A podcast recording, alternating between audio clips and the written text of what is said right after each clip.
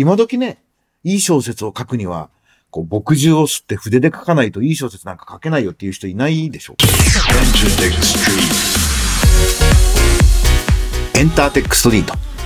音楽プロデューサー、エンターテックエヴァンジェリストの山口のりかずです。このポッドキャストは、ラジオトークアプリから、Spotify、Apple Music などにも配信しています。今あなたがお聞きになっているサービスで、ブックマークお願いします。今とこれからのエンターテインメントテクノロジーのホットトピックスについて一緒に考えていくこのプログラム。今日は沖縄から録音をしてお送りしようと思ってます。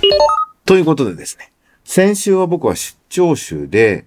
大阪に行って関西大学のなんか特別講義みたいな形で600人ぐらいの学生さんなんか学部横断、学科横断なんか社会学の方にキャリアプランの考え方？みたいなもう終身雇用制度壊れてるんで、ちゃんと自分にブランドつけて、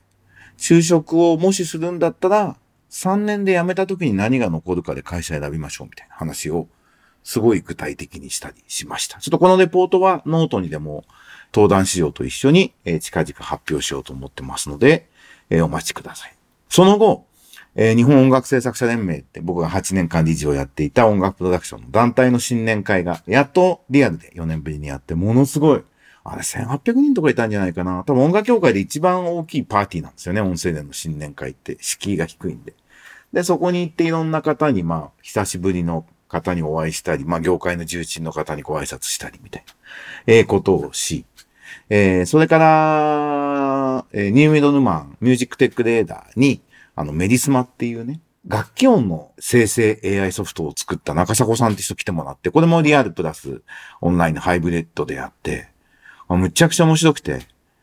僕もこの十数年いろんなトークイベントでファシリテーターやりましたけど、盛り上げるためにね、いろんな話はするけど、自分が興奮したって、ちょっと記憶にないぐらい、実際に音楽を作ってる現場にいた人間にとってむちゃくちゃスイートスポットをついてる AI なんですよね。これもちょっとレポートノートに書こうと思ってるので、えー、ぜひご覧くださいませ。そしてですね、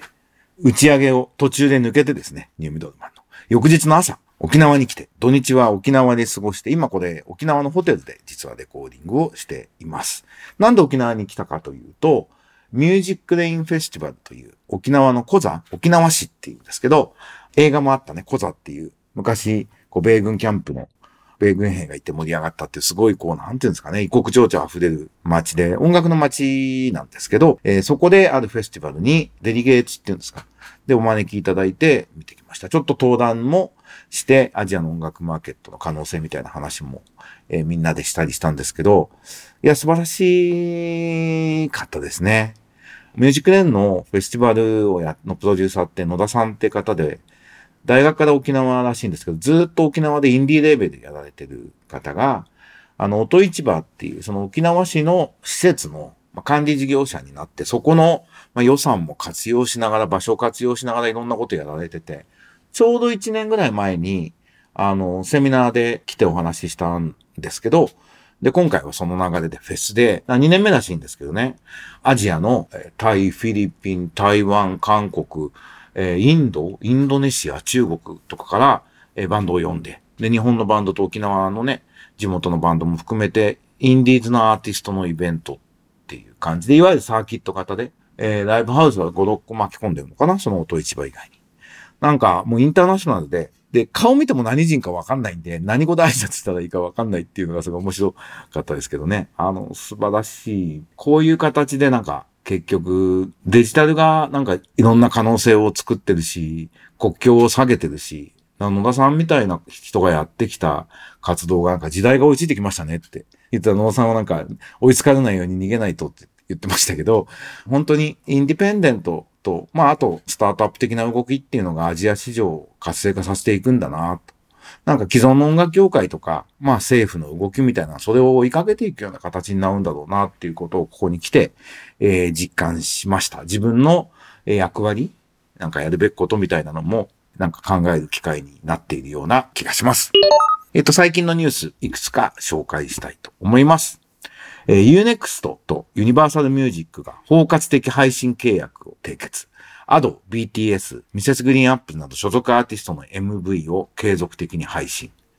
これいいですね。なんか勝ち組連合っていう感じで、Unext って実は、こう、ネットフリックスとか、アマゾンプライムとかディズニープラスの影に隠れてるように見えて、実は一番コンテンツが充実していたりして、日本のドメスティックな配信サービスとして、まあさすが優先がやってるって感じでね、存在感あるわけですけど、だからすごく一般層っていうんですかね、の人たちがいるところに、ユニバーサルミュージックが自分とこのアーティストの映像を流すっていう形っていうのは、すごくいい動きで、いわゆる音楽好きみたいな、とんがってみたいな感じじゃないだけに、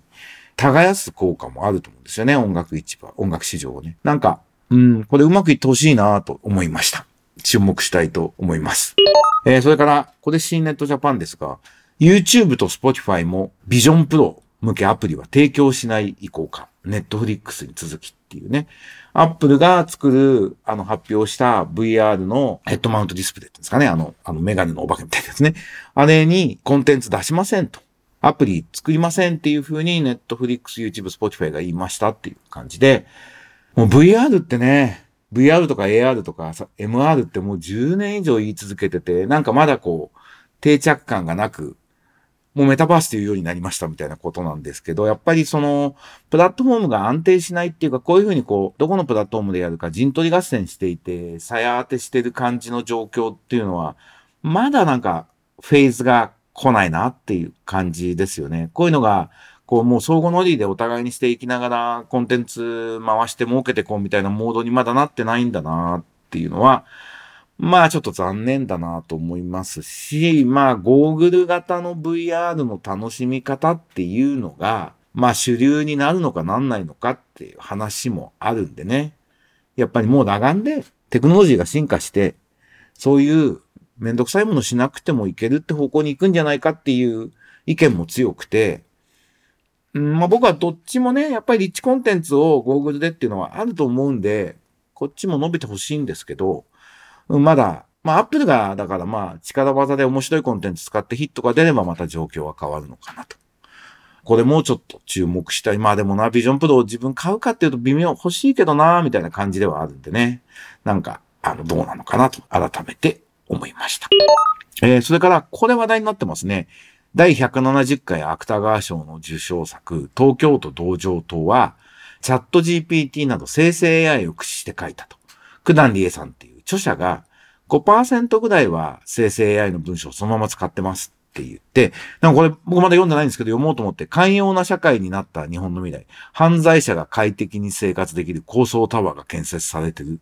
えー、生成 AI が浸透した社会のあり方も書いてるんですって。日本のね、純文学ってなんかもっと、いわゆる文学チックな、えー、ちょっと古臭い感じかと思ったら、こういう小説ちゃんとね、書いてる作家さんも出てきてるんですね。ちょっとチェックしたいなと思いました。和尾石黒のね、ノーベル賞作家のあの日系アメリカ人ですけどの、あの小説僕すごい感動して、ね、ちゃんと近未来の、まああれはディストピアでしたけどね、書いたりしてるって、クララとお日様っていうね、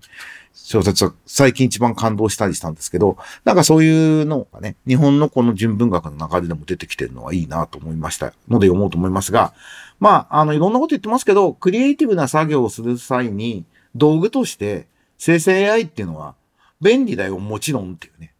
今時ね、いい小説を書くには、こう、墨汁を吸って筆で書かないといい小説なんか書けないよっていう人いないでしょ。それと一緒で、AI 使わないの、だいぶ不便だよねっていうことになるのは、そんなに10年はかかんないと思うんで、なんか、こういう形で生成 AI 活用されていくっていうのは、人にしかできないことっていうのが、はっきりするっていう意味では、すごく小説にとっても、これ音楽にとっても、いいことなんですよ。進化のきっかけなんですよね。AI の方が得意なこと、AI に任せたり AI を使った方がいいことと人にしかできないことが明らかになるっていうのが、えー、いいことだっていうのを、なんかこういうことでなんか広がっていくといいなというふうに思いました。まあ、あのね、ディープラーニング、AI を育てていくときに学習させるデータの取り扱い、それをね、ただ食いさせてしまうと良くないんじゃないかと。著作物の権利認めるべきだろうっていうところは、えー、僕もそう思いますし、今多分これグローバルルールはあと1年2年でできると思うんで、そこに対処して課題あるでしょうけど、まあ、テクノロジーね、が解決できることも多いと思うんで、なんかポジティブにやっていきましょうと。そのニュームドノマンでね、メディスマのあのイベントの時もそんな話、僕と浅田祐介で喋ってたんですけど、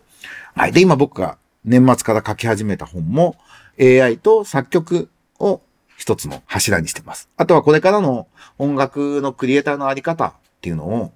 職業作曲家3.0って名付けてる本を書いておりますので、そこでもこんな話していこうと思いますので、お楽しみにお待ちください。ということで、えー、エンターテックストリート。今週はこんな感じでお送りしました。実はですね、私このまま、えー、沖縄から東京に帰るんです。家には帰らずに、羽田空港で少し3、4時間、4、5時間 ?5、6時間過ごして、カンヌに行ってまいります。えー、ミデムプラスっていうちょうど1年前に行った70年の歴史のある音楽見本市が Web3 と音楽のカンファレンスイベントに変身しますって去年から言い始めたんです。で僕その、えー、日本人唯一のファウンダーコミュニティメンバーなんでミデムプラスに今年も行ってまいります。どんな感じか来週はカンヌから帰ってきて日本で録音することになんです。この、はい、ちょうどそんな感じで、ちょうどこれから1週間は移動してカンヌにて移動して帰ってくるっていうような一週間になるので、有意義な時間に過ごしたい。アンド、ワイン飲みすぎたり、時差ボケで体調崩したりしないように気をつけていこうと思っております。ということで、また来週お会いしましょう。エンターテックストリート、山口のりかずでした。それじゃあね、バイバイ。